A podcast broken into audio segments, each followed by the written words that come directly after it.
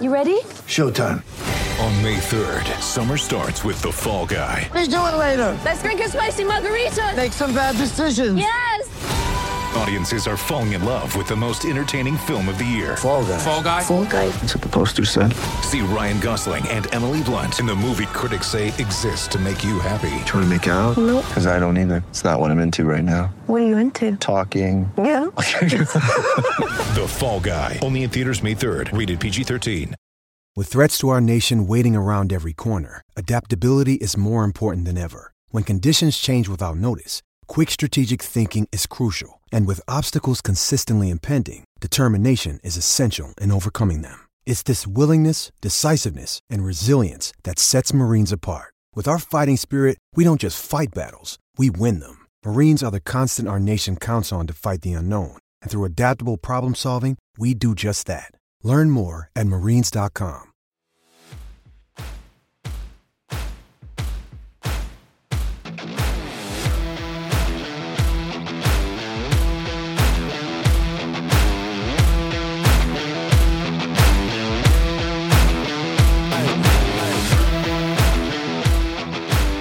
What's up, Kraken fans? Welcome to episode number 32 of Keeping Up with the Krakens, brought to you by the Hockey Podcast Network and sponsored by DraftKings. Use promo code THPN for exclusive offers. This is your co host of the pod, Tyler Bell, coming from the Rocky Mountains of Alberta, Canada. And of course, like always, joined by fellow co host of the pod, Alec Durham from Ontario. How's it going today, Alec? Oh, not too bad, Ty. You know, had a pretty good weekend, chock full of hockey there Friday night and Saturday, or, or obviously Sunday with the final Kraken game, and Saturday got after it a bit with the boys, caught some rays, couple of beers, and played some spike ball.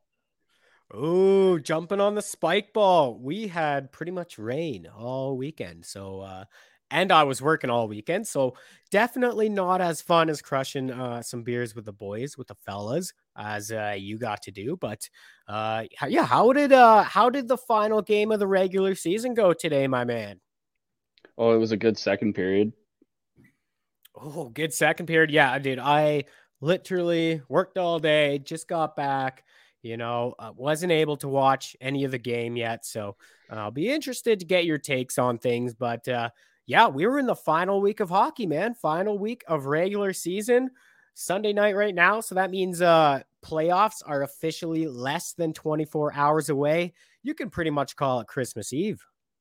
Oh, just itching. That's all I've been sitting about all or sitting here thinking about all weekend. I was like, I don't even want to watch the games Friday night. It's just like, let's get right to it. I was watching uh actually funny Vegas and Dallas on last Tuesday there, right? Pretty important game before playoff implications were all decided.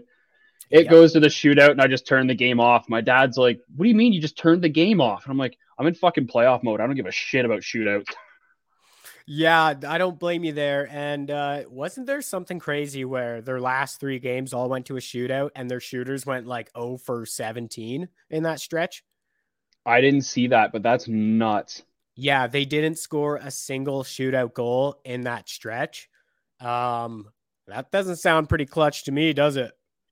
No, that's definitely not what you need. No, not at all. But uh, why don't we jump right into the last week of hockey that the Kraken will play this year, you know, to end their inaugural season in the NHL. And uh, they started things off with, uh, I believe, game number 79. It was in Vancouver. And that's a team they have, like we talked about, struggled against all year long, dude. Yeah, I mean, for being the close geographical rivalry there, it hasn't been much of a rivalry so far this season. It's definitely been all Vancouver up to this point. Yeah, it's uh it's all been Vancouver who uh just seem to be shitting on the Kraken every time these two teams have played all season long. And uh it was a bit of an interesting battle in the crease for this one. We had uh of course Joey Daccord who got called up last week, you know, getting a shot in the crease and uh he was going up against another third string goalie, wasn't he? Yeah, he had Spencer Martin there, who had a uh, 1 0 and 2 record coming into tonight or last night's game. Yeah, and uh, pretty interesting that we get the battle of the third stringers going on. And not only that, but uh, we also seen Dennis Cholowski get called up to the big club And we seen that because Dunn ended up uh, with an upper body injury, so he didn't play in that game, and he didn't didn't play uh, in the following two games either. Uh, but I believe he was back in the lineup uh, against Winnipeg today. Yep, yeah, he played today. He drew back in. Okay, interesting, interesting. But yeah, let's jump right into this game because uh, you know it was a bit of the opposite from what we've seen from the Kraken lately. They've been uh, getting off to these awesome starts in these first periods, but uh, yeah, it wasn't the best start for Seattle in this one. You know, so uh, it was anything but that, I would say. Yeah, they ended up giving up the first goal of the game just 226 into the game to Sheldon Drees, which I got to be honest, I haven't heard of the guy before tonight's game. Yeah, I don't even know if his last name is Drees, Dries, or how you pronounce that, but it wasn't the best start. And uh, less than a minute after that, JT Miller scores as well. So just like that, we're in a two nothing hole pretty early on. Yeah, and to be honest, both of those were kind of on the weak side too. I mean, you definitely felt bad for Joey, who you know wanted to make a better impression than that, given it was his final time to do that with the big club this year. Yeah, eh, that's you got to feel for Joey there, and uh, it wasn't like it was his fault exactly either.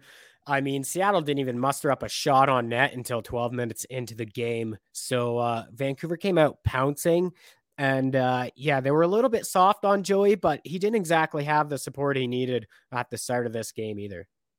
And it doesn't help too that the Kraken are going to give up another power play goal to Ekman Larsson, giving Vancouver a three nothing lead after the first period. Yeah, it was rough. And uh, especially the first 17, 18 minutes of that first period, it was basically all Vancouver. And then after that, we kind of seen the Kraken start to, uh, you know, get a little bit better and get settled into the hockey game. And, uh, you know, they managed to get uh, a few shots right before that period ended and really took some of that momentum into that second period as well. And into the second there, Seattle would get a lengthy power play look five on three. And after what felt like about 20 shots on net and a half dozen behind the back, no look passes, Jordan Eberle would bang the puck home and get the Kraken on the board. Yeah, that was uh, pretty nifty. But yeah, there was so much puck movement and shots on net on that five on three. Nice lengthy one, too. So uh, it was good to get that. And then Another great look at Beniers too during that power play and a couple other ones we would see in this hockey game. And uh, yeah, he just every time I see it, it just we just see him look way more dynamic out there on the special teams, and he just creates so much more for the Seattle team. Fuck, I, I can't stop pumping his tires. It's going to be interesting to see how it goes next year when teams start planning for him, right? Yeah, yeah, no doubt. I, I completely agree with you there. And Seattle wasn't done there either. You know, Sheahan's going to win a battle down low and he'll find Geekie sneaking in and he's going to go roof daddy, get the Kraken back within one there. Yeah, and that, that was a beauty goal there too. He picks that top shelf right over the glove on a pretty sharp angle too. Uh, you love to see that from Morgan Geekie. And at that point, Durham, Seattle had 13 straight shots on net in the game, carrying over from the end of that first period. And really started to take things over in this hockey game for a little while. It was actually pretty impressive their pushback after being down three nothing. That's perfect what you like to see. And another thing you like to see too is Joey making a huge save on Garland breakaway too. I mean, he was just looking better and better as the game went. I I agree too. And yeah, like we said, they're down 13 to 6 in shots after the first period. The shots uh, were 22 16 in favor of the Kraken after the second. Uh, they completely outplayed Vancouver in that second period, and they're uh, able to get back to, you know, within that one goal deficit. Uh, I really liked what I was seeing from that uh, from that second frame from the Kraken. And the third period was much of the same to start with, too, as Seattle was still controlling much of the play up until Luke Schenn scores off a lucky rebounder after shot goes off Daccord's stick and took a funny bounce in behind him there. That was a rough one, eh? The the way that kind of hopped behind him, hit his the shaft of his stick, and snuck in behind him. Yeah, that one felt like it took the momentum away from the Kraken uh, in that game. After that goal, they kind of started to fall apart near the end, and uh, they would end up, you know, giving a nice gift wrapped goal to Vancouver after uh, you know a bit of a bad uh, giveaway from Oleksiak there to uh, send Vancouver on a two on one. Yeah, and that's gonna they're gonna score on that, and that's gonna make it five two. You know, it's just a bit of a tough one, like you said, from Oleksiak, who blindly throws the puck into the middle of the ice, missing everybody on his own team, and then he sends Garland and Hughes, two pretty highly skilled guys for Vancouver, and Hughes just puts the game away. Yeah, Kraken would drop it 5 2. They would get swept by their border rivals in uh, year one of the Kraken's franchise. So, uh, you know, not the way you want to start against the team you're probably going to be rivals with the most uh, heading forward in that Pacific Division. But uh, quick little note there on uh, Quinn Hughes. I thought I'd throw this in because uh, 64 points for him this year. That is actually the most by Canucks defenseman in a single season. Yeah, not too shabby. I mean, we all knew that was going to happen, right? Makar getting his uh, Colorado record. So, you know, Hughes has to be right there with him. He was right there for his rookie year. He's got to be right there with him breaking records this year. It only makes sense. Only makes sense. But uh, 64 points, you, uh, you always kind of think it's going to be more than that. But, you know, defensemen weren't uh, the offense offensive defenseman like we're seeing so much in today's game, right? It's just a it's a different game. It's evolved. So uh, a lot more defensemen who have the ability to lead their team in points, which just speaks to how fucking amazing some of these D are. Yeah, and Vancouver really kind of only had your two way guys coming up. They never really had your offensive defenseman on the back end there either. Yeah, like a pure guy like Hughes. Not at all. But uh, yeah, I mean, tough game, right? Uh, I mean, they had a really good effort in this one. You throw away that first 17 minutes, and it was a pretty awesome game for the Kraken. You know, if it, but of course, you, you have to take away 17 minutes of it for that to be possible. But probably a much different outcome in this game if uh, a couple of those softies that went in on uh, Joey to start the game perhaps didn't. And uh, it doesn't help too, Durham, that uh, just one goal on eight power play chances in this game. You know, the power play didn't look awful. They just weren't able to find the back of the net. Yeah, I mean, you can't go 12 and a half percent in any game ever. You if you get eight, you got to get two.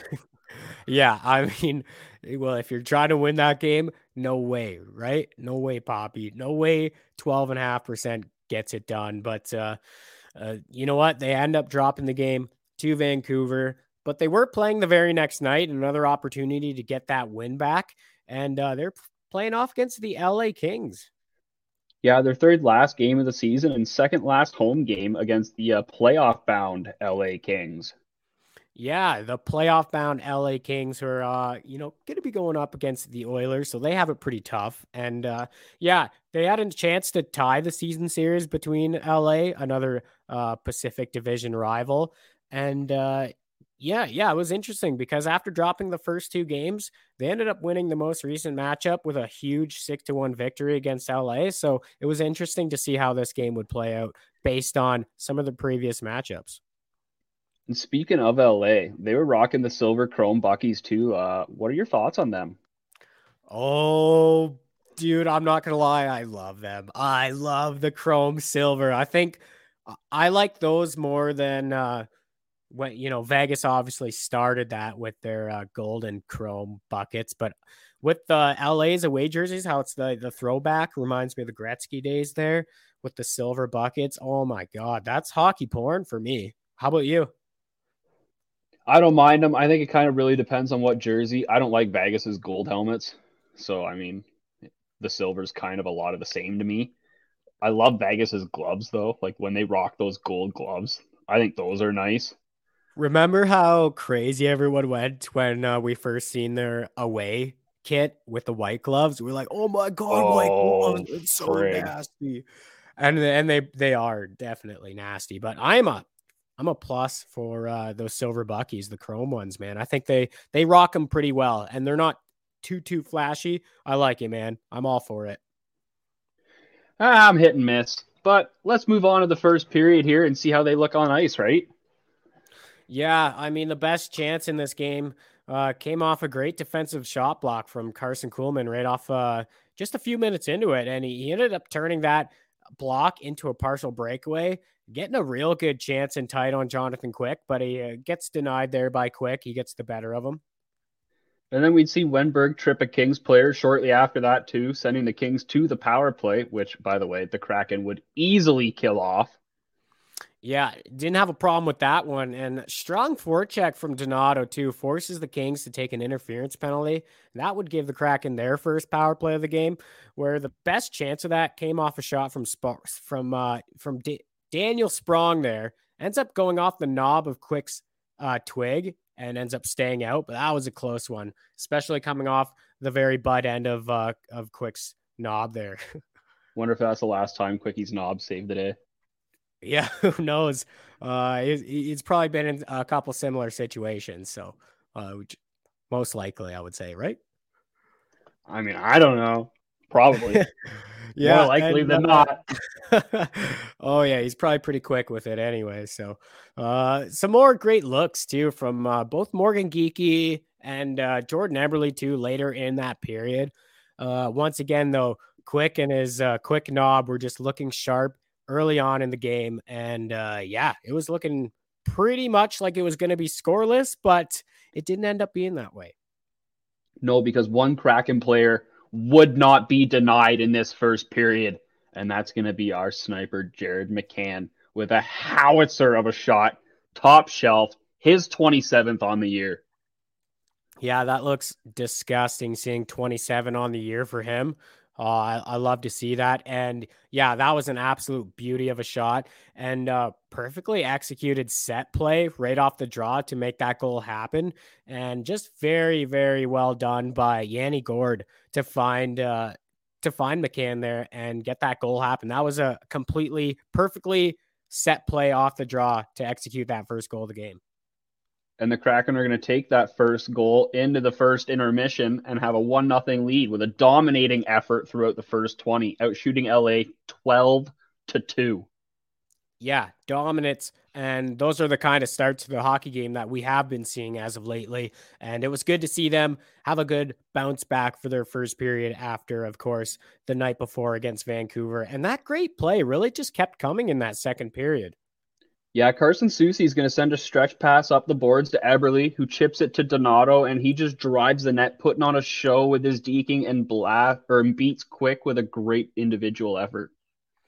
Yeah, and another guy who, uh, like we talked about so much, this Donato guy. I mean, how many times did he get scratched this year, and he still ends up putting in uh, 16 goals on the year? I mean, like they signed him just days before training camp started for league minimum, which is what 750k. So uh, I don't know, man. In my opinion, they need to make sure they get this man signed. And honestly, I'd be okay with giving him a multi-year deal. I think he's deserved it. Yeah, I'd be perfectly fine with a two-year deal for him at a mill, mill and a half. Yeah, and I think that's a, a deal you can easily get done uh, I couldn't expect it to be any more than 2 million at most. So very affordable. And this guy could easily be a 20 goal scorer next season and the season after that. Plus, he'll help with the familiarity with Beniers, right? Like that's why they're playing on the line together. Exactly. Yeah. And they've looked great together. That line of him, uh, Beniers in the middle and Ebbs on the right, like that has been a fantastic line since they came together. So uh, why not? Yeah. Why not try to keep that going. And uh, Donato, again, another guy who can play up and down the lineup and fits in to lines pretty nicely, actually. I agree. And uh, getting back to this one, you know, the Kings are unfortunately going to get a goal back here when Vilardi's going to just snipe one top shelf from the slot, making it 2 1 at the halfway point of the game. Yeah, and uh, they would tie the game right back up too with another goal from Philip Danault, making it 2 2. And, uh, but it wouldn't last too, too long, would it? Nope, because 48 seconds later, Jordan Eberle ditsy dangles his way through the slot and scores a vintage Eberle style goal, beating quick top shelf. And oh, what a beauty! Oh, that was a nice one for uh believe his goal number 21 on the season at that point for Jordan Eberle. And uh man, that second period it really did just bust right open with the offense yeah, no complaints about that at all, especially when the Kraken are the one scoring goals. Yeah, a key word there, Durham, when, because uh, another huge save from Jonathan Quick, and uh, LA would actually come back the other way right after that. And once again, they tie the game right back up with their third goal of that second period. And this time it was Trevor Moore scoring for LA. And Seattle would get a late shot on the power play for the second time in the game, but they weren't able to get their lead back before the period runs out. So another second period where the Kraken have a lapse and give up a handful of goals. Yeah, that's been a common theme too. Uh, I think we mentioned it last pod that uh, they they have been getting off to these great starts, but uh, trying to sustain that lead and, and keep things a little bit more defensive, they have kind of failed at. So um, it's encouraging to see the goal scoring right off the start of the games, but a little discouraging to see them fall apart quite often in that the middle frame. Um, and man, it wasn't a good start to that third period either for Seattle. Uh, two back to back goals from LA, one from uh, Lias Andersson and the other from Sean Durzi. And uh, just like that, it was a 5 3 lead, or so we thought, Durham, because that fifth goal did end up getting waved off for goalie interference. You can't do that. That's been a few times now that that's been waved off, and I like to see it Seattle being on the right side of these calls for once in the frickin' season.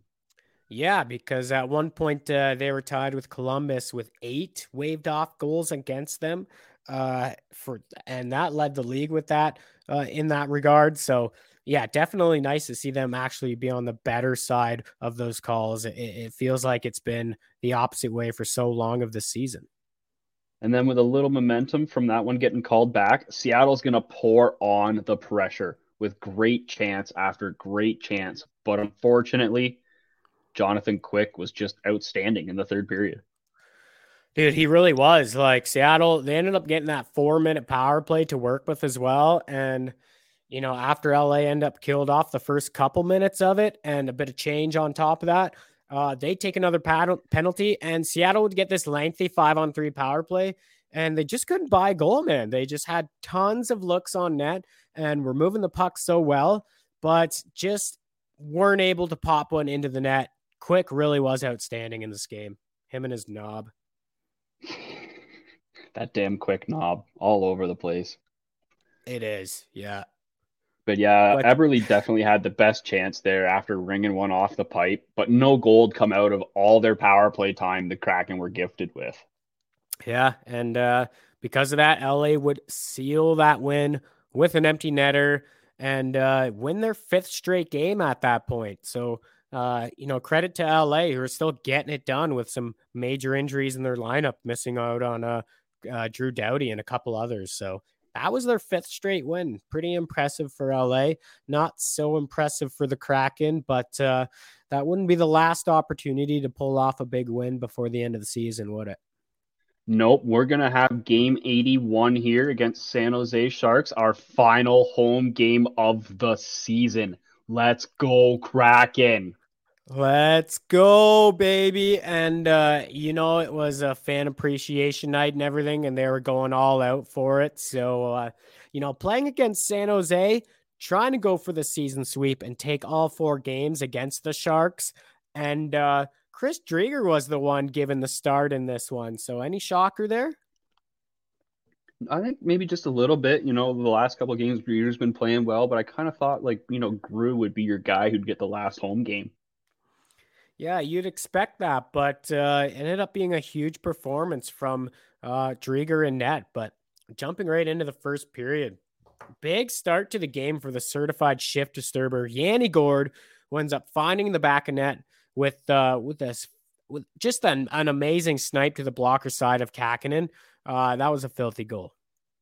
Yeah, well executed three on two with a filthy little drop pass from Kuhlman and the Kraken get off running on fan appreciation night. Yeah, and uh, Seattle would also get their first power play opportunity, and uh, oh boy, they did get close to scoring a few different times, looking very dangerous out there. And a uh, little thank you to Beniers because of that. And the Kraken just kept pouring on the offense. Yeah, Adam Larsson scoring his eighth of the year off a wicked point shot that ends up being tipped home by a San Jose D. Yeah, and uh, looky, looky, Durham, Matty B with an apple on that play, continuing to put up those points and extend his newest point streak too. And yet another very sweet first period for the Kraken, outshooting the Sharks big time with a 12 to 4 lead and dominated the play with a 2 nothing lead on the scoreboard. Yeah, you couldn't ask for a better first period there and they just they just have it, man. They just have it against this Sharks team. And uh in the second, things kind of calmed down for the most part. Not a whole lot of things were happening for the Kraken, at least in that second. Uh, a lot of pushback from San Jose, which you got to expect, right? And the Kraken did end up even giving them a five on three chance after a couple penalties were taken from uh, the big cat and the big rig, which is Larsson and Oleksiak. Um, but yeah, it was just uh, it was just solid penalty killing, wasn't it? Yeah, and it's an impressive, solid kill there, especially with Larsson and Oleksiak being your guys who are in the box, right? Like those are big parts of this team's penalty kill. But especially, you also had Gordon Kuhlman just putting in work, keeping San Jose off the board despite giving up some dangerous looks. Yeah, you make a great point there. Uh, Larsson and Oleksiak, those are your two main guys who who actually are number one and two for uh, for shorthanded time spent on ice as defensemen. So uh, those are your two big guys, you know, blocking shots, getting into the stick lanes or the passing lanes. Uh, so the fact that they did it with those guys in the box, even more impressive. And Driedger also had a very solid end to the period throughout turning away all 11 shots he faced in the middle frame while the Kraken were outshot 11 to 6. But thanks to him, they're going to hold that 2 nothing lead through 40. Oh yeah, they held that into the third, and uh, you could just tell, man, by the way Driedger was playing, he wasn't going to give up a goal to anyone. He wasn't letting a puck get past him in the final 20 minutes. No way. He was looking real solid. Yeah, it looked like he wasn't having any troubles finding the lanes and he wasn't fighting the puck. He was getting vision on everything. Like it was just a fucking great night for him.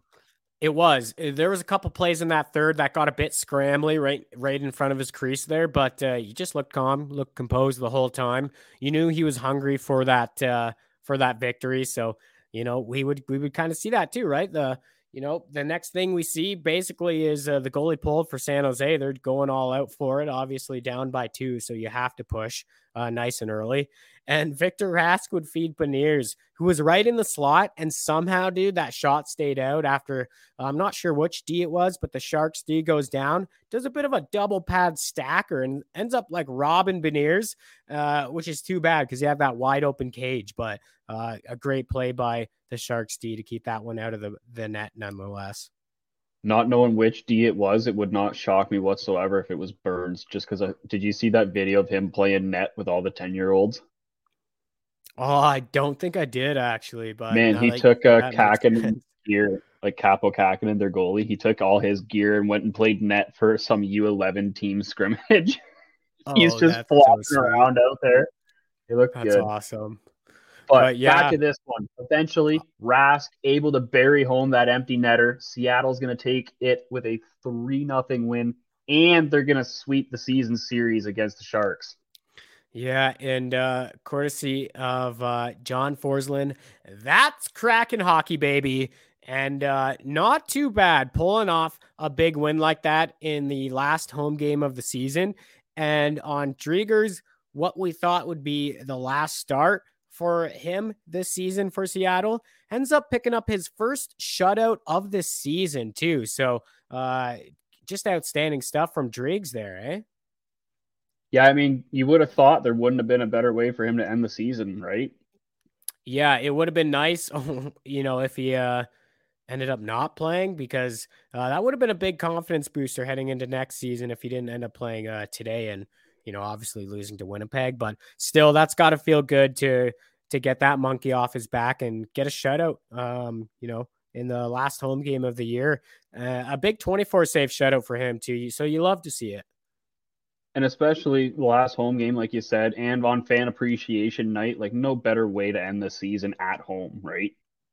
100%. Sending the fans home happy on fan appreciation appreciation night, uh, that's a big one. And, you know, obviously this team has lost a lot of games this year. You know, they finished the season third last. Um, big big wins like that are important for this group to to get and big morale heading into next season. Yeah, and thing we're gonna head into right now is uh the final game of this season. Game 82, man. Jets, Kraken, let's get it on. Yeah, man. And you know, I was at work, so I missed it, but uh you were saying it was a bit of a back and forth, kind of a seesaw battle in, in some regards. Yeah, I mean, it had a you know good start the first couple minutes, it really looked like Seattle was going to come out strong again. And then, unfortunately, anyone who was watching the game saw how quickly that turned on us. But it was like both teams defended the middle of the ice well. It was kind of back and forth. Seattle had a good spurt for a few minutes. Winnipeg had their spurt for a few minutes. And unfortunately, like that was pretty much the game. Yeah. And uh, some interesting lineup changes too in this one, wasn't there?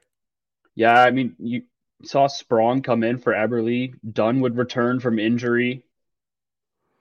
And then, uh, you know, with Eberle being out, uh, of course, that Beniers Donato Eberle line would get mixed up. And I think it was Rask who was uh, playing in that Eberle spot there. So they, they're playing Victor Rask there. Yep, yeah, and those three would uh, actually start the game together, and then you had Will Borgen and Soucy as your D pair to start, and uh, Chris Driedger was going to start this one too. Actually, I, that one caught me off guard. I I was so shocked to hear that. No idea why Grubauer didn't get uh, one of those two last games. I was completely shocked by that. And not only that, though, Adam Larsson that would mark all 82 games that he played in this year. So, uh, not too bad. The Iron Man getting it done there. Yeah, the only Seattle Kraken player to appear in all 82 games. So we have a yeah. first. Yeah, pretty impressive, actually. And uh, why don't you walk through some of the first period for us?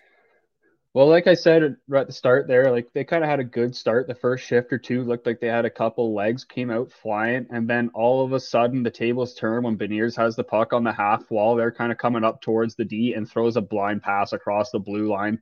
Whoops. That easily gets picked off. Winnipeg's go down in a two on one and they're going to score there. I mean, there's not much can be done by the D or the goalie. It's just kind of a tough break from a young kid. And I'm let's see how they bounce back here. Yeah, and you were saying that was pretty much all the action we'd see from uh, pretty much that first period, right? Both teams must have been defending the middle of the ice pretty well, and uh, you know something something did happen in that final minute, though. Yeah, like you said, both teams were defending the middle of the ice quite well for most of the first period there until about the last minute. It got a little scrambly there. Both teams took a couple chances for a rush, and you see Wennberg find Sheahan come through the middle of the ice, and he gets a pretty great chance on Comrie, but unfortunately, Comrie's there to deny it. Yeah, so that's interesting too. I didn't realize Eric Comrie was in that for uh, that final game too. So uh, interesting to see that as well. But uh, not too bad. Things looked pretty close after the first period, stat wise. Uh, shots 10-8 Seattle, so a bit of an advantage there. Even though uh, Winnipeg had the eight to six lead on faceoffs, so they had a bit of an advantage there. And obviously, they had that one nothing lead going into that second period. Yeah, and then in the second period here hole. That's where it starts hot, buddy. Jets come out just fucking flying into the Kraken zone, create some chaos, and Driedger's got to slide across, kind of a sliding dive side to side here on the crease to make a big stop on Wheeler. I mean, it probably would have been goalie interference if he'd have scored it, but whatever. Instead, it's a sick highlight. Uh, that's pretty wicked. I'll have to, uh, yeah, I'll have to catch that in the highlights. I did kind of, I did see, uh, uh, Ehlers, he would get a stretch pass and decide to buy a little time, creating a little bit of a three on two there where he would uh, wire one off the crossbar, right? And then Seattle pick would pick up that puck. They'd head up the ice as Wheeler interferes Geekie, and that would give the Kraken their first power play, right? Yeah, I thought for sure that Ehlers one timer was in when I heard the ting. And then next thing you know, they're like, so Seattle's got a power play. I'm like, oh, whew, okie dokie then. Which, by right. the way, the Kraken would bury on that power play. When Beniers is going to win a puck battle down low, he's going to pick up that loose puck, come up the wall. This time he's not going to have it be a giveaway. He's going to throw it cross ice on the tape to McCann, who's going to slide it back door to Wennberg for an easy tap in. And that's the big one right there is seeing McCann get in on one more goal because that brings Canner to 50 points on the year. And that's huge for Seattle, right? Because uh, if that didn't happen, they would have been the only team in the NHL to not have a 50 point guy on their roster. Is that correct? Yeah, that would have decimated me. And if McCann or like Gourde was a couple away, I think he ended with 48 points. So if neither of them would have got to 50, oh, I'd have lost my shit. That would have been embarrassing. like you'd have Arizona and Montreal. They're like, yeah, not only do we have a 50 point score, Arizona's like, we have three. Yeah, yeah, that's true. I mean, it would have been a rough look without having a single person hit 50 points, but uh, you, you know, first year in the NHL, things like that are going to happen. Um, but yeah, how was the rest of that uh, second period? Uh, things kind of settled down there for a few minutes again, but uh, then Cholowski is going to catch Winnipeg changing. He's going to find Pouliot posted up at the far blue, and when he gets the puck there, he's going to see a streaking Daniel Sprong in the middle of the ice, and he makes a deposit in the goal department, giving the Kraken their first lead of the game. Just a well-timed play there from Sprong, who's had a couple rushes this game already today, where he's been, I don't want to say cheating, but he's definitely been cheating on offense a little bit.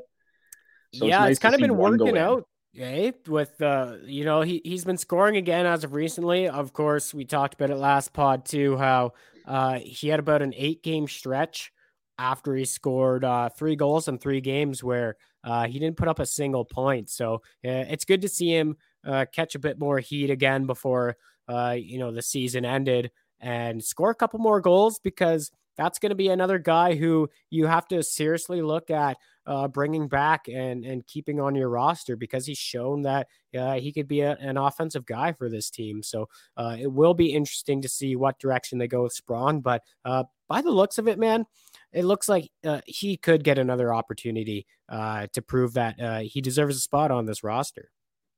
I could see it. I could definitely see him being like a bottom six guy, maybe a 13th forward, kind of fighting for his spot. Comes in when he's doing well, and then as soon as he starts to slow down for a couple of games, you take him out, knowing he's going to go on a streak of like no goals for six games. Hmm. Yeah. Hundred percent. And uh, man, the action wasn't stopping there either, right? It was about uh, almost uh, just less than a minute after that Spronger goal. Uh, Wennberg would pull everyone wide, and uh, Sheahan kind of creeps up to the crease there. And when he puts it right on his tape, and he would toe drag and flip it over a sprawling Comrie, and it would be 3 1 Seattle just like that for an absolute beauty. Yeah, that was just an incredible goal. And the only thing that stops it from being like one of the highlights of the year is Sheahan looked like it was an accident. Like the poor guy just looked like his arms kind of fumbled apart from himself. Like obviously he knew what he was doing. He's an NHL player. He's fucking way better than I'll ever be. But it was just funny, like the way his body position looked like when he was coming out of the deke. It just looked like, ah, shit. Well, that happened. Oh yeah, oh yeah. It, it did kind of look like that, and uh, yeah, it's kind of funny the way you break that down. But Wennberg, man, he he's such a skilled player. Yeah, ever since he kind of blew up in Columbus, I feel like everyone's always expected him to be that. And to be fair, like I totally did too after that breakout year. I thought he was mm. going to be like a 70 point guy every year. Yeah. But if and, he comes uh, back and is like a 40 point guy for a depth, depth player on a good team, like that's perfectly fine. That's what he was for uh, uh, Florida last season, too. I, he hit the 20 goal mark and he was a, just a depth guy who put up a pretty solid year. So that's a big reason why, um, you know, Ron Francis signed him to a, a three year deal at four and a half because they expected to see a lot of the same stuff from Wennberg. Yeah, I mean, just going back to the game here at a whole, just what a second period, you know, three goals, some huge saves from Driedger, and the boys really applying pressure towards the end of that period, too. I mean, you could feel like they definitely wanted this one going into the third. Yeah, and again, you know, you got to watch that game, but you know, you could just tell just by looking at these stats. I mean, 25 to 13 shot advantage for Seattle after two. They poured it on in that second period clearly, and they even uh, fought back in faceoffs too, and uh, had a 14 to 13 advantage. And you know, after being down by one goal after the first, they end up having a, a two goal lead after two periods. So uh, it looked like it was a very, very solid second period for the Kraken. Yeah, going into the third, like watching the game, I totally thought they were going to pull this out, like close it out, have a real strong 60 for the last game of the year. And unfortunately, the third's going to start with a bouncer from Connor. Kind of sends everyone into a frenzy, and it gets behind Driedger, but it doesn't go in as it's cleared away by his defenseman. Oh yeah, pretty close one was it? Yeah, it was a skipper there. Kind of caught everyone off guard, flipping around. Actually, both D got in behind Driedger and the puck did, and then they cleared it away, and uh, everyone got settled in there. But then 15 minutes yeah. left in the game, and you're going to have the Jets run a face-off play, resulting in a Wheeler one-timer, and that's going to cut the lead in half. And on that play, Stastny is going to pick up his 800th career NHL point as well. credit to uh, Paul Stastny there, 800 career points. That's a that's a heck of a career for him. Obviously, he's pretty much in the twilight area of his career. I can't imagine he's going to play that many more years. I believe he's 35, 36 years old. So, oh, you know, we'll see. He, he's still in the league, but yeah, I was at times I was shocked that he was playing so much time in the top six, but he's still a very good veteran player out there. And 800 career points, man. Uh, credit to Stastny.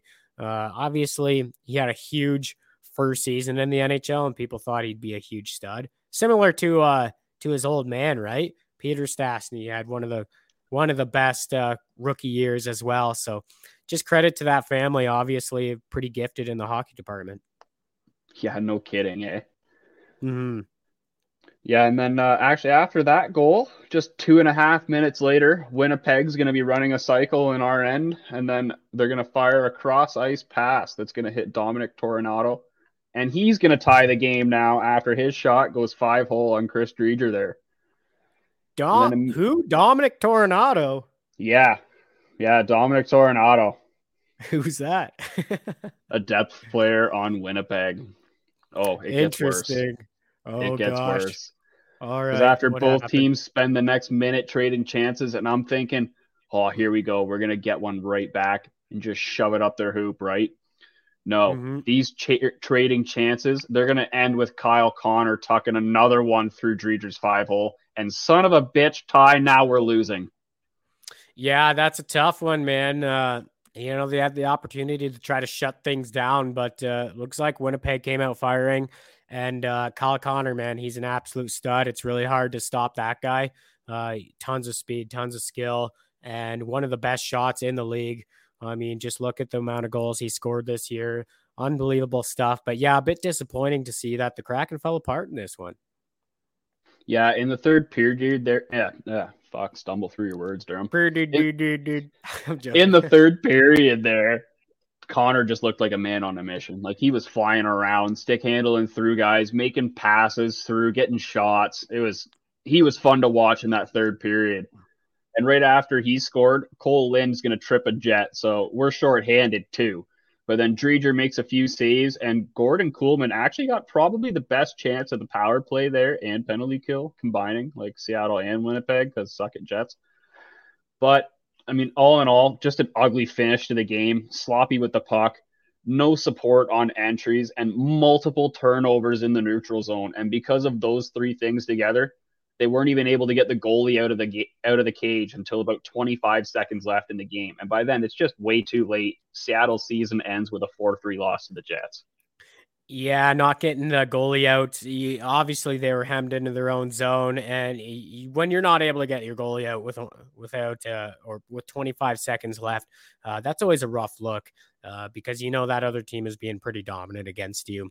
Um, because typically in those last two minutes, you could find some time to actually pull that off. But uh, yeah, a bit of a struggle for sure. But uh, some interesting players to, to watch now uh, for the world championships going forward for this team, right?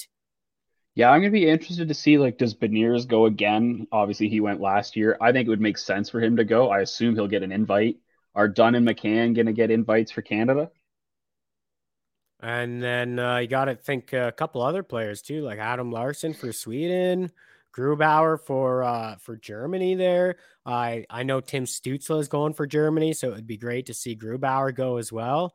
Um, that might depend if he is kind of dealing with something nagging, and that might be a reason why he wasn't playing so much near the end. It'll be interesting to watch. But Durham, that would wrap up the Kraken season. You know, their first ever season and uh, they did get third last in the NHL this year. Uh, so just give me a quick little breakdown. Give me a review of of how you think the season went. Well, not as many wins as we hoped at the start of the year, but if it ends with a lottery win, then we'll be pretty fucking thrilled, right? Yeah, I agree. And uh, you know, obviously going back to my prediction at the start of the season. I had them between that third or fourth spot in the Pacific.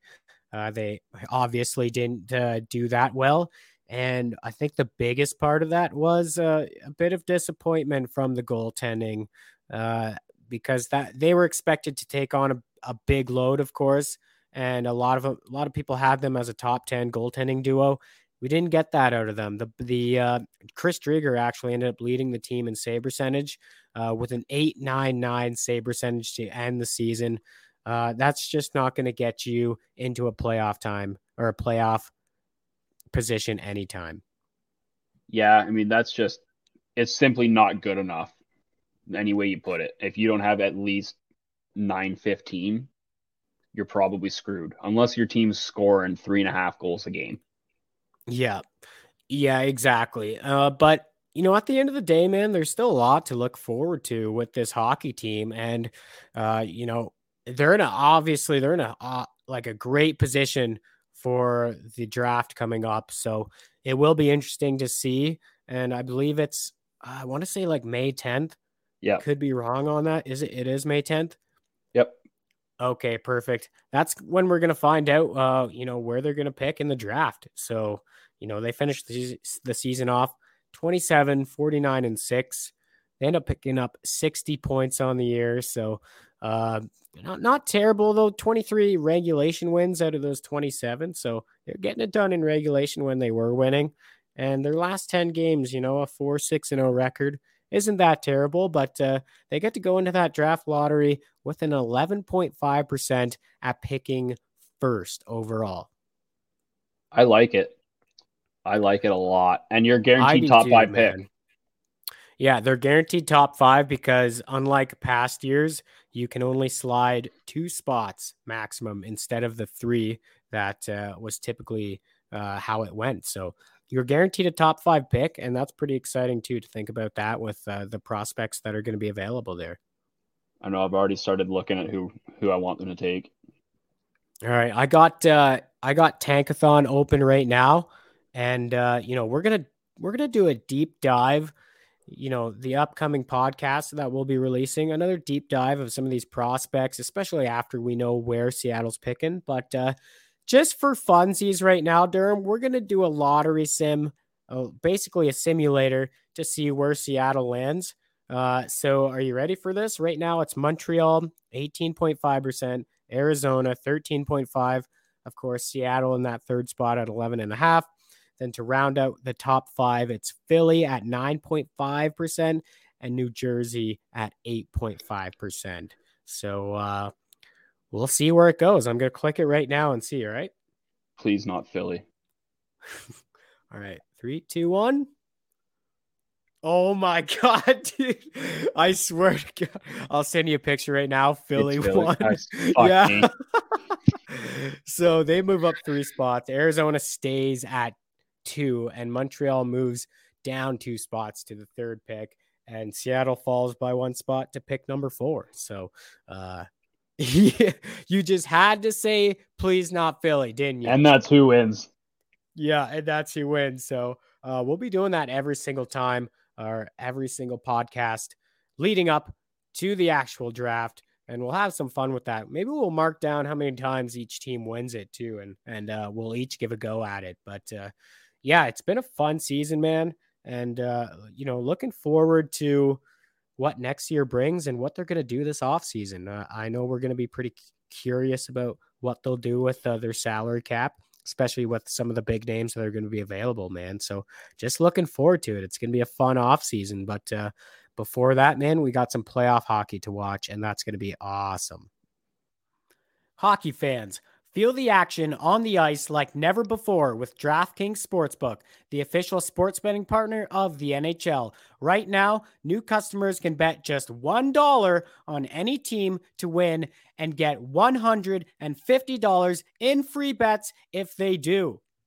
If Sportsbook isn't available in your state yet, you can still hit the ice for cold hard cash. New customers can make their very first deposit and play free for thousands of dollars with DraftKings daily fantasy hockey contests.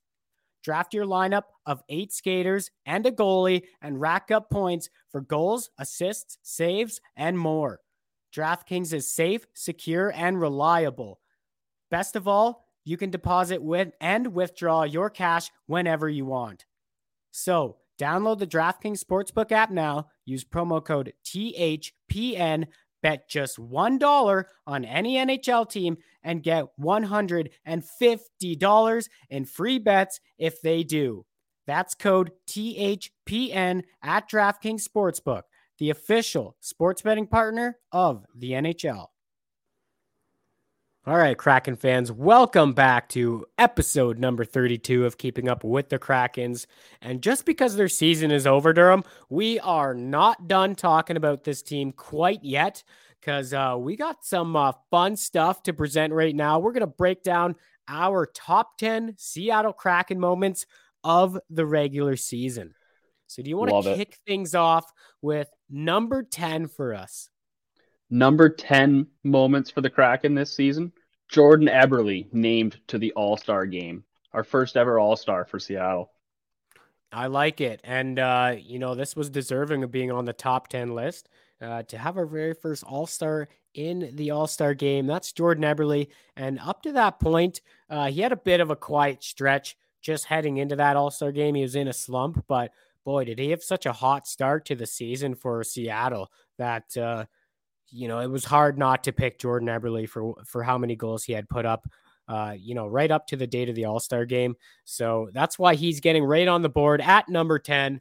Coming in at number nine, October 11th, 2021, Seattle names Mark Giordano the first ever captain of the Seattle Kraken. Yeah, just a huge moment for the team. I mean, something everyone was debating going into that first season was will they have a captain, right? Like that's all everyone really wanted to talk about was will they name Mark Giordano captain? And eventually they did, and it was great for establishing the culture and the leadership, what we want to do in the room. Yeah, you couldn't have said it better there. There there was. I had no idea if they would even name a captain. Uh, but the the clear person for the job was Mark Giordano, and he did an excellent job uh, filling that role. And uh, best of luck to him in the playoffs because he's uh, getting a chance with Toronto to uh, you know potentially make some noise. But they're they're up against tough against Tampa. But uh, moving on, Durham to number eight moment, the eighth best moment of the season, and uh, we're gonna give this one to Jared McCann when he signed his five by five contract extension on March eighth, twenty twenty two. This was a big moment. Yeah, I think this was a huge moment because, like Ron Francis said it best, this was our first big RFA signing and a staple like statement to other players. We treat our guys well, and they want to be here. Yeah, and that's why this was important to get on this top ten list um, because Jared McCann is going to be a huge part of this team going forward, and uh, you know clearly that's the case with this five by five contract extension, and. Uh, ending the goal or ending the year with 27 tucks too. Not a big deal. Actually, it is a big deal. And that's Jared McCann, baby, coming in with your eighth best moment of the season. And at number seven, we're going to have Matty Beniers scores the first goal of his NHL career, a power play goal at home against New Jersey, April 16th. Yeah, and uh, this was a, an exciting moment uh, because we were able to see the future of the Kraken getting on the board, scoring his first NHL career goal in just his second game played. And uh, it was a power play goal, too, where he's going to do a lot of scoring in the future. So definitely worthy of a top 10 moment. And uh, coming in at number six on October 12th, Seattle plays their very first official NHL game since 1924 as the Seattle Kraken. And uh, on that day, you know, a new era was born. And Durham, 11 days later, they would face off against Vancouver for their very first ever home game in Kraken history. And uh, the game didn't go quite as well as we wanted, obviously, dropping a 5 2 decision to the Vancouver Canucks. But that building was rocking, and this was such an exciting moment. And uh, just a special moment for the 32nd NHL team. Exactly. I mean, I like the way you put it. Even though it was a loss there, it was definitely a win for the night. Oh, big time. Big time. Yeah. And then at number five, we're going to have the future of the Kraken. Our boy, Matty Beniers, finally makes his NHL debut in a Kraken sweater against the Flames on April 12th. This for me was a huge one because it was no longer a what's it going to be like when he gets here? Are we going to be good when he gets here? What's Matty going to do? Is he going to be ready? It was a holy shit, this is it moment. Like, this is our guy, our prize prospect. He's going to be our best player unless we draft someone better this year, possibly. I don't know, whatever. We'll see. But it's like, this is our big prize, and he's here. Yeah, it was just that, you know, welcome to the future moment for the Seattle Kraken. Um, and that's why I think this moment uh, his debut was bigger than his actually his, his actual first goal because it was the very start. You know, it was a new chapter in Kraken history. This is your stud of the future. This is the guy they're going to be drafting their team around. I mean, with the way he's played in the last 10 games here, um, you know, that is all going to be a factor into who they pick in the upcoming draft, knowing what type of players they have in Matty Beniers, just based on those 10 games. And it was just, you know, signaling, uh, you know, the face of the franchise. And that's why I think it's important that this is um, higher up on the list than his actual goal. But yeah, you you couldn't have said it better either, man. This Matty Beniers NHL debut in a Kraken sweater was pretty awesome to see. Then on number and, four, oh sorry. Oh, I'll, you can you can take number four. Go ahead just a war throughout minor hockey, you know, got to go with it. Number four here. November 4th, also a couple of fours there. 2021. Jordan Eberle scores three goals in a 5 2 win against the Buffalo Sabres for the first ever hat trick in Seattle Kraken history. Yeah, another huge moment. And, uh, you know, we could have switched this one up with the Matty Beniers one, but they were all so close, in my opinion. And, uh, it was just awesome to see an, a hat trick from this team. And uh, Jordan Eberle is able to pull that off against Buffalo. And that was a pr- in pretty dominating fashion. But just the excitement of that game alone and seeing Eberle score that hat trick at home against Buffalo, uh, just awesome stuff to see, man.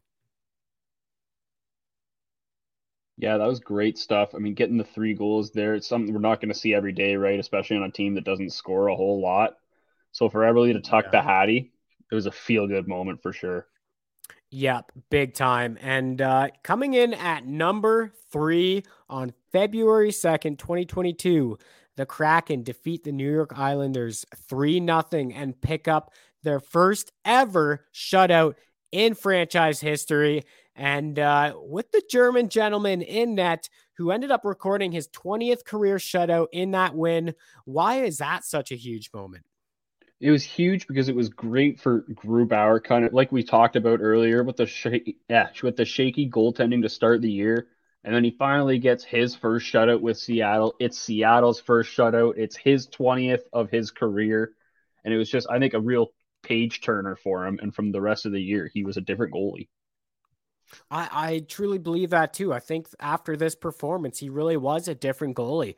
And uh, this is your goalie of the future. I mean, he signed for another four more years after this year. I could be wrong, could be five.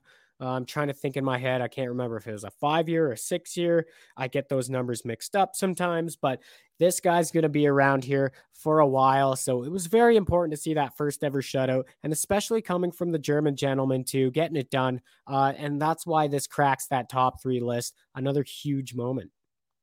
Yeah, it's sick because we've got him for another five years. So if that's the Grubauer we're going to have, oof, look yeah, out Pacific. Once, once this team gets better around him, uh, more of those shutties are going to be coming the Kraken's way uh, because that's that's all this team needs is to keep building around what they got right now, and that's going to help steady those numbers. And uh, Grubauer is going to be one of those elite goalies in two to three years again. I, I almost guarantee it.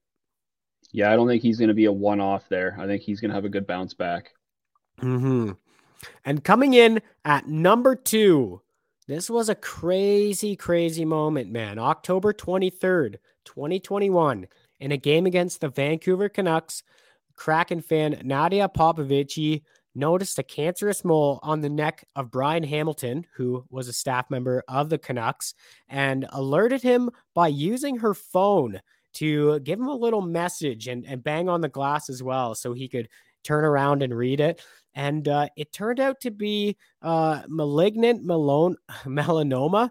And uh, that could end up being life threatening if uh, not treated properly. So, this was an absolute huge moment that happened in the year. And she actually ended up being awarded. Uh, ten thousand dollars towards uh, her medical school, her medical schooling. So a good little chunk of money there that the Canucks gave her towards her scholarship for schooling.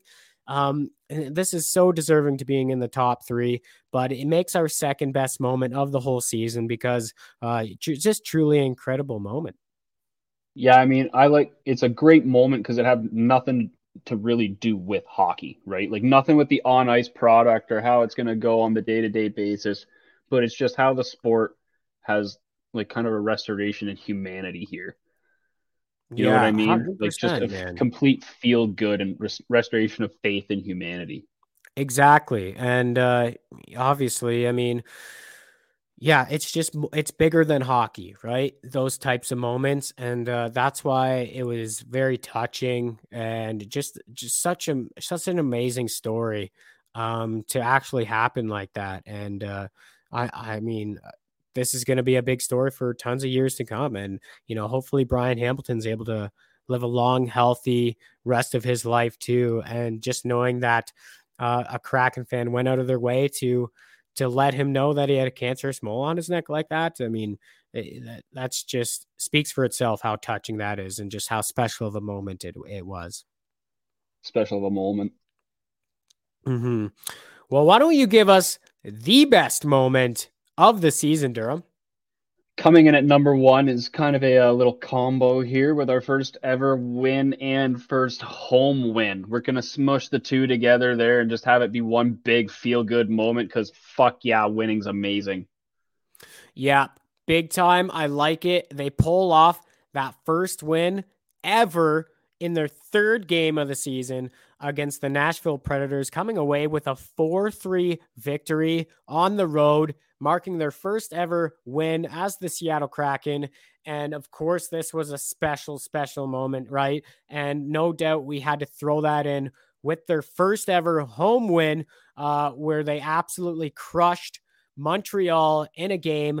And I believe uh, Jordan Eberle scored about 14 seconds into that game. Uh, and it was a bit of a rematch of uh, was it the 1918 or 1919? I might be blowing that, but it was about 103 years after. There was a bit of a Stanley Cup rematch going on of uh, a lot of years ago. So, two very special games, man. Yeah, definitely deserving to be at the top of the moments list there for sure. Like for those exact reasons, especially the Stanley Cup rematch. Like, suck it, Montreal. Yeah, and the building was absolutely rocking. And uh, to be able to say that we got, you know, we got to watch those games, it's pretty special. And uh, that's why it cracks number one on our list because uh, moments that not only the fans, the organization, uh, but those players, they'll never forget those moments and and just how big those games really meant. Uh, so that's why it cracks number one on the list. And I think that's a pretty good list there.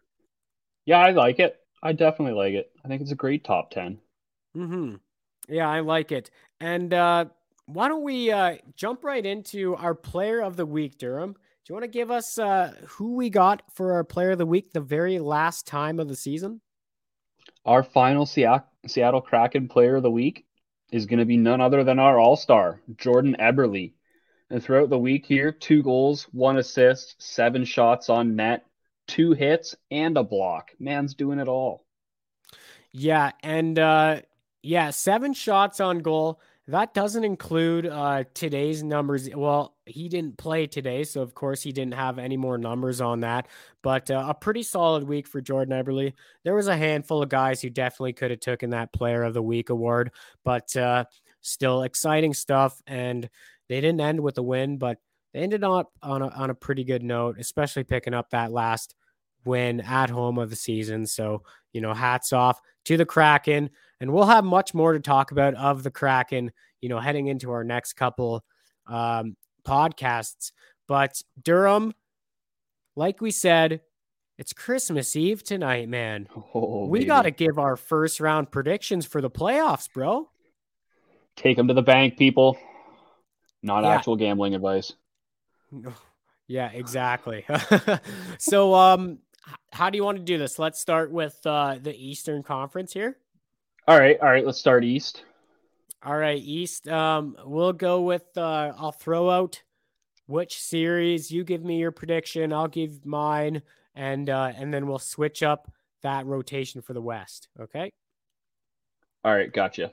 Perfect. All right, starting with Florida versus Washington here in the East. Who do you have? How many games? Florida in five, and I debated on saying four. Yeah, man, it's gonna be uh, quick. They're my Stanley Cup winners, but uh, funny enough, Durham, I got Florida in six. I think really? Washington somehow pulls off a couple wins against them. I don't think it's going to be just as easy as people think. There's going to be some battle from that Washington Capitals team. Um, so so we'll see if they're able to pull off a couple wins. That might be asking a lot of Washington, but uh, you know it's the playoffs. Anything can happen. So I think um, I think I'm okay with going with uh, you know Florida in six games there. Yeah, I think Florida's just gonna simply outscore them every single game, like not even close. I think there'll be well, obviously, I think there'll be close one game because I have Washington winning one. But yeah, I just think Florida's better in every aspect. That I mean, Ovi's kind of hurt too right now, right? So you don't know whether you're really going to have him going. Backstrom's kind of struggled this year. Oshie's getting old. Oshie's just coming back from injury too, so if he could find his game, that could help out. But uh, you know, Washington has some weapons, but they're definitely way weaker uh, in every aspect. You know, offense, defense, and uh, goaltending. And it's funny to say they're way weaker offense. You know, they got the 50 goal man Ovi over there, but this is just going to be way too hard of a battle for Washington. They don't stand a chance against Florida, but uh, you know, I'm being nice to them and giving them two wins. Soft. Moving right along. Um, we have another crazy, crazy series going down in the East. Two absolute elite contenders, legit Stanley Cup contenders, um, going at it. Uh, and that's Toronto versus Tampa. Uh, so give me your prediction on this one. My heart you know, growing up around Toronto and a bunch of family, friends, and family or Leaf fans, my heart wants to say Toronto. But every fiber of my being, other than that, says you do not bet against Tampa until they're out. So I'm going Tampa in seven. Nice. I like it. I actually like it so much that I had the exact same thing. I got Tampa in seven. I think this is going to be a long series hard fought series, but I just have to give the advantage to Tampa Bay. And that's not just because of, uh, you know, they're, they're obviously they're they're back to back Stanley Cup winners, but they did a really good job of rebuilding that third line, um, especially at the trade deadline. And Stamkos is literally the hottest player in the NHL right now, and I think he's going to carry that momentum in the playoffs. And I just see them getting outdueled in net when it comes down to that seventh game. Um, Vasilevskiy, one of the hardest goalies. I mean, to get a win against back to back in the Stanley Cup playoffs. I think he went the last two years without losing back to back games. So um, that's why I got to give this one to Tampa in seven games, just like you had as well. I like it. Moving right along, we got another very interesting series here. We got the Carolina Hurricanes going up against the Boston Bruins. And I'm going to hand this one over to you first, Durham. Who do you got? This one and another series, which is in the West, I have is just complete fucking coin flips. They're both going seven games, in my opinion. If you asked me 20 minutes ago, I'd give you a different answer than I'm going to give you now. I'm. Fuck, I still don't know, but I think I'm going to say Carolina. All right, I like it. I, I, I want to say Boston. Final but... second, and uh, I have Boston winning in seven games for this one. So I think we're both on the same page where it's going to go seven as well, and it's going to be a hard fought battle. And uh, you know, give me your reasoning for picking Carolina. Obviously, the the better team. Well, I I want to say like goaltending is going to be the difference in this series, but then I look at Carolina and how they've done in the playoffs since Brind'Amour's got there, and they don't fucking care who's in their net. They went to the conference finals with Petr Mrazek and James Reimer. Reimer's the fucking goalie for San Jose, who's like one of the worst teams in the league the last couple of years, and Mrazek was put on fucking waivers a few months ago. Yeah, Carolina's probably going to be okay they should be okay. They just play such a good style as a team. They're hard nosed, they're in your face, they're on you all the time. They defend extremely well, and they just play as such a good, like a whole unit. Everyone's on the same page, and that's that's really what makes that team so special and so good. Uh, obviously, they have a couple studs out front that help carry the load of the offense, but uh, I'm th- I'm th- I'm just I have to have a bit of a hunch. You know, something isn't going to go as expected. And that's why I'm going with Boston here. And I'm questioning the health of Carolina's goaltending right now. And I think that could be the big kicker on why Boston could actually take this series. And uh, speaking of goaltending, their two goalies have been really hot as of recently. Swayman's playing great, and uh, Ullmark just picked up his first shutout with Boston just the other night as well. So um, I I for some reason I think Boston is going to end up taking the series. I would not be shocked at all if Boston wins this series. No, I think the only thing I would be Bergeron, shocked of is if Bergeron this can shut any line down. Exactly. I think the only thing I'd be shocked of in this series would be if it's five games or less. hundred percent uh, yeah, 100% agree with that. I was going to say guarantee that doesn't make sense, but 100% agree with with that. This has to go 6 or 7 for sure in my opinion, but anything can happen, right? Moving right along though, Durham. Uh us, the last series in the oh, Eastern oh Conference, one that uh you're definitely uh you know dreading emotionally attached to, I would say, pulling on some emotional strings here. And uh, that's the New York Rangers versus the Pittsburgh Penguins. What do you got in this series, my man? Pain. I think pain. I have nothing but pain coming.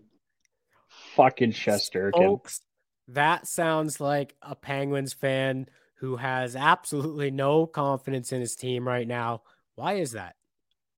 Because Jarry's not even on the ice, and they said he's not going to play the first two games. And look, DeSmith's all right as a backup, but he's no Juuse Saros and he's like five eleven or maybe six foot. I think they say he's six foot on NHL.com, so he's probably like five ten. Judging a guy on his height, I see. Eh? I'm judging a goalie on his height since he's not Juuse Saros. no, I know, fair enough. But uh, yeah, how many games do you have? I don't think I caught. I got I got Rangers in five. I got Rangers and in. Six. I believe this is going to be the last run with the big three.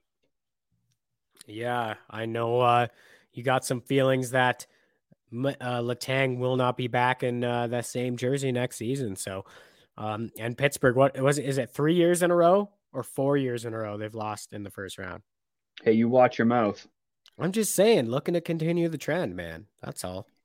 Yeah, it's three years 19, 20, and 21.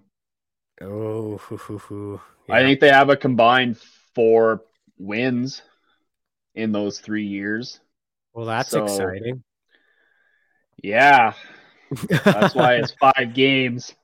Yeah. And, uh, you know, this is a series where, you know, Pittsburgh does have some upper hands with their experience in the playoffs, and you can never count sit out and uh, what this team is able to do uh, under Mike Sullivan because they play such a good game under him. So you, you don't feel so discouraged because the Rangers are a good team at uh, at sucking in the playoffs when that time when it when you know when it comes to being a clutch. But uh, it's all going to depend on uh, Shesterkin. You know, is he going to be playing like Shesterkin? Is he going to be a, a step lower than that? If he's a step higher than what he's playing, you're absolutely fucked. Like you're I'm, not winning. I've already mentally resided to the fact that Pittsburgh's like going to be the better team in this series. They're gonna get goalied. yeah, man, I would be, I would be shiting, shiting my pants too if, uh, if I had to go up against Shesterkin right now because the best goalie in the league right now, man. Tough. Anyways, why don't we uh, get off the depressing topic for you? Jump over to the west side, and uh, again, I'll I'll uh, I'll give the series, but I'll start off with my predictions first. All right. Okay. All right. So first series, we're gonna mention here the Colorado Avalanche versus the Nashville Predators, and Durham. Yikes because uh, it's very disappointing knowing that Saros is out long term to injury, and we most likely will not see him playing in the playoffs because he was the only way they could have won a handful of games against um, the Colorado Avalanche. But I'm going to be nice enough and say uh, Colorado actually loses one game and they win it in five. Pussy. Colorado in four. Waste of eight days for Nashville. I'm with Daryl Sutter. I I still look at what they they can potentially do, and you know, Kuemper's a great goalie, but he's been known to to have a couple soft games here and there. And uh, when you have a 90 point defenseman in Roman Josi and a couple studs up front who have been scoring, uh, you know, 40 plus goals this year. Obviously, Matt Duchene, a career year, Forsberg career year. Um, I could see them stealing a game. So I'm gonna I'm gonna say, you know, that building's gonna be rocking in Nashville one of those nights, and they're gonna steal one and take it in five. So Normally, yeah. I would agree with you, but I think everything hinges on Saros. Like watching that Nashville and Carolina series last year, I think Saros was the only reason they were able to steal a couple games in that series. So without yeah. him, I think they're screwed against a team that's deeper than Carolina was last year and has yeah. more high level talent. And don't forget about uh, Nathan MacKinnon the last two playoffs. I mean, he's been having great regular seasons, but once playoffs comes around, he was noticeably the best guy in playoffs up until they got eliminated each time those past couple years. So, I mean, that could be a four or five game series where MacKinnon has 12 points. So that's what I expect. He's going to be on an absolute mission because that guy wants a cup so bad. But uh, moving on from uh, the obvious, Colorado's going to take that series. We pro- we have the, in my opinion, this is the toughest series to call out of anyone. Yeah, and that is the Minnesota Wild versus the St. Louis Blues. I am looking forward to watching every bit of this series because it's going to be that good, man. These are two teams who are elite teams who are going to be battling it out up until the final game. I got this one going to seven and a little bit, dude. I love St. Louis. I love that team. One of my favorite teams to watch. I'm taking Minnesota in seven. Same. Yep. Why do you have them in seven? I think they're a little bit deeper than St. Louis is. Like I know everyone wants to talk about like, oh, St. Louis has three lines with like multiple 20 goal scorers on them. Blah blah blah. Minnesota's got better defense. I think they're meaner. I think their best player is going to be the best player in that series with Kirill Kaprizov. And I think their goaltending is solid, whereas St. Louis is a bit of a question that's where I give my edge to as well. Um, for St. Louis taking the series, um, I or sorry for Minnesota taking the series. Um, I could see St. Louis maybe getting a big like blowout win or or you know that could happen at some point just because of their offense. I do think they have an advantage um, with their forward core over in Minnesota, a slight advantage. Um, I do agree with you though. They bring more toughness in Minnesota's lineup, and that's going to have an, an effect. Um, but when you look at Minnesota's goaltending and the duel they have between Talbot and uh, Marc Andre Fleury there, I think that's enough of an edge, uh, along with a slight advantage on the defensive side too. Um, that that's going to carry them through that first round, but uh, it's going to be it's to be an absolute exciting battle. And you know the the one advantage that St. Louis really has too is uh, don't forget about Conn Smythe winner Ryan O'Reilly, who uh, has put up six points in his last final two games of the year and is starting to get pretty hot at the right time as well. So he could be that X factor that helps St. Louis win. And uh, man, it, it doesn't matter who comes out of that series. They're going to be facing Colorado, and that's going to be a hell of a series as well. See, that's an interesting one for me because historically, Minnesota has like fucking phenomenal series with Colorado. Oh yeah, I So know. I'm looking forward to that. I am too, man. But uh, ultimately, we'll take Minnesota winning in seven and moving right along to a couple Canadian teams in their uh, matchups here, starting with the Calgary Flames, who are going to be facing off against the Dallas Stars. And this looks like a big mismatch, Durham. Um, I got Calgary in five games, but the interesting note here is that Calgary has actually struggled against Dallas this season. Um, I just don't know how much that's going to affect them in an actual playoff series. So I, I still got to go with Calgary in five games. Yeah, I don't think unless it's like absolutely dominated and it's like I don't I don't think the regular season matters unless it's like within the last month right before playoffs and you get dominated in those games. That's when I think you start to get a little concerned. Mhm. So I agree with you. Calgary in 5. I debated on 4. But I just don't think cuz Dallas is a one-line team. I don't think they're going to be able to do that. I I could totally see that line of Pavelski, Hintz, and Robertson stealing a game by themselves, and that's what they're going to have to do. They just can't do it for a Mhm. series. Yeah, I just don't think it's sustainable uh, during a whole series, like you said, man. Um, Calgary is definitely going to be the one to take this series. They're just deeper in every aspect offense, defense, big time in goaltending. I mean, uh, Dallas is going to be running with Oettinger most likely. Uh, it, it just doesn't compare to what uh, Jacob Markstrom uh, is doing, especially this season. Obviously, having a career season too. Uh, this Calgary team is deadly good, man. They have some great depth, and it's going to be way too much for the Dallas Stars to handle. I completely agree. All right, moving on to the last series, man. Uh, we got the Oilers facing off against the LA Kings, and I got Oilers in six uh, to take this series. Who do you got? Exact same thing. Dude, our fucking Wests are the exact same, except I have Colorado sweeping and you have them going 5. That's awesome. I like that. Um, it's going to be uh, exciting to see what happens there. Um, again, Edmonton's been fantastic. I know LA's been a great team, but Edmonton can bring it, man. And uh, they're going to be motivated, especially those top guys. They have not had good runs in the playoffs. They've only been past the first round once uh, in their careers. Draisaitl and McDavid there. They're going to be a very hungry team. They're getting coached really well right now, and they're actually getting some phenomenal goaltending from Mike Smith.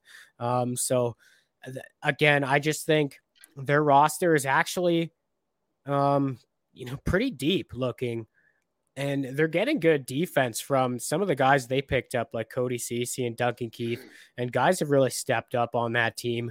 Um, so I, I really like what I've seen out of Edmonton, and they have to win this series because there's nothing I want more than a battle of Alberta in the second round, baby.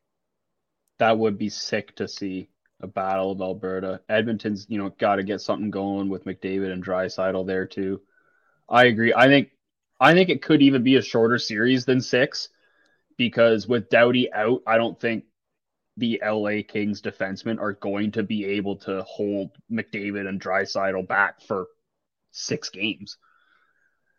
Like No. I could see that being a big issue if Quick isn't ready to go dominant from game 1. Yeah. Yeah, I I know. And again, with Drew Doughty out and just how many young guys they have in that lineup, it would take such a crazy performance for them to end up beating Edmonton. Um, and man, if Edmonton loses this series, I don't know what's going to happen in the offseason for that team.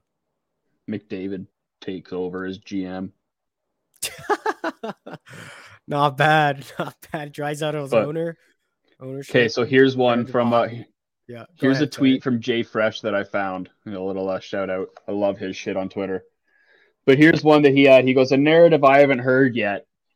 In 2012, Jonathan Quick and the LA Kings knocked out Mike Smith and the Phoenix Coyotes in the conference finals and went on to win the cup. In that series, Quick had a 939 save percentage and Smith had a 936. 10 years later, and they meet again. Wow, Smith had some and they're dirty both numbers. hot going into this series. Yeah, no, that's crazy. Yeah, I remember that run from uh from Phoenix. Well, Phoenix at the time, right? Um, I forget when they turned to Arizona. Who really cares about that uh, franchise that much? But that was a special run for that team. And yeah, I remember Dustin Penner scoring the overtime goal in uh, just game five to send them to the cup final.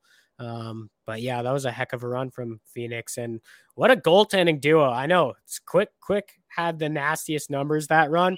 And they they went into that series as the or into the playoffs as the eighth seed and won the cup. So just shows that anything's possible, man. Yeah, they just snuck in too with wins in the last couple games of the regular season there and just exploded. I remember Kopitar in the finals. He deked out Brodeur, just fucking nasty on a breakaway. And the reporter says to him afterwards, uh, what'd you see coming in on Brodeur that made you decide to go to your backhand? And Kopitar's like, I went to my forehand. of course. Jeff out Carter the reporter, one, too. too. And uh, either game one or game two. I forget which one. Oh, wait a second. I'm thinking of 2014, I think, against the Devils. Or no, No, sorry, 24 2012. was the Devils. was the Devils, yeah, was, uh, was the Rangers. Henrik Lundqvist. Yeah, sprawled out right. with Yeah, Alec boy. Martinez celebrating. Yeah, rough luck. Um, feel bad for St. Louis too on that run. Uh, I know. finals, but uh, Man, that run. So that run. No, we're gonna bring this up. Bringing fucking Rangers in Pittsburgh. You son of a bitch. You're gonna kill me before this series starts. Let's backtrack to 2014. It's the middle of May here. It's round two. It's Pittsburgh versus the Rangers. Pittsburgh's up 3 1 in this series. Now, what I'm going to say, someone might think is like, you fucking piece of shit. I cannot believe Controversial. You would say this. I Yes. know. I already know where you're going with it. And it was a terrible thing that happened. Terrible. St. Louis' mom's di- mom died like yeah, passed the away. day before Mother's Day or something like that. Yeah. And then obviously everyone rallied around him and that tragedy. I- I and remember he goes uh, off. Oh yeah, go They come sorry. back and they win in seven games, and it was just fucking away from there they go. Yeah, man, a, uh, terrible thing that happened, but they were able to rally around that. And I uh, specifically remember watching on uh, Hockey Night in Canada, um, Crosby. You know, ended up uh, going up to Marty St. Louis that next game after his mom passed, and uh, you know, shook his game. hand in the yeah, shook his hand in the hallway before the game, and you know, obviously said some kind words there. So, um, just speaks to the character of Sidney Crosby. He's always been that uh, A plus character guy. So, uh, yeah, I'll remember that moment. But yeah, that was wild. But uh, Darren, that pretty much wraps up our uh, first round of the Stanley Cup playoffs predictions. Uh, you know, next episode we will be jumping into the second round. That will be two weeks from now. But uh, before we end this podcast off, Durham, uh, we have a pretty neat Matty Beniers stat, don't we? Oh, absolutely, we do. Thanks to that assist today against Plus one. Winnipeg. Oh, yeah, fucking right. Good call. Beniers becomes the fourth teenager in NHL history with points in nine of his first 10 NHL games. Can you name the other three? I can because I'm looking at the stat right now. You son of a bitch. say it? Joe Sakic, Jonathan Toews, and Sidney Crosby. Some pretty big names. Yeah, that's a hell of a company to be with. And uh, shout out to Kraken Stats on Twitter, of course, for providing that stat uh, because that's one I definitely would not have uh, come across if I tried. So, Kraken Stats coming in clutch with an absolute mind blowing stat right there. The fact that Matty Beniers is just the fourth teenager to score nine points in his first 10 games in the NHL. Yeah, that's mind blowing, man. It- It's no, no, crazy. no. Points in nine of his first 10 Oh, games. sorry. Points in nine of his first 10. Yeah, I, I totally looked at that wrong, even though I just heard you say it. But uh, thanks for the uh, the correct on that part. There's a plus. Where'd you get that stat? I don't know. Internet. That's where I get everything. yeah, exactly. Um, but man, exciting stuff. You know, Stanley Cup playoffs start tomorrow night. I'm absolutely uh, stoked for that. A couple great games, and uh, you know, on that note, Durham, I think it's time to get the puck out of here, man. Let's go Thanks. playoffs. Yeah, let's go playoffs. And thanks everyone for tuning in to episode 32. We always appreciate it, guys. And uh, join us in two weeks from now as we will break down some of that playoff hockey, especially that first round, and start to look at what lies ahead for the Seattle Kraken team, including our thoughts on who they should draft with their first pick in this year's entry draft, because we will know where they will be selecting. And of course, praying for that first overall pick, baby. And of course, keep you up to date with all NHL news and all other things Kraken. So have a great couple weeks, everyone, and peace out, Kraken Nation.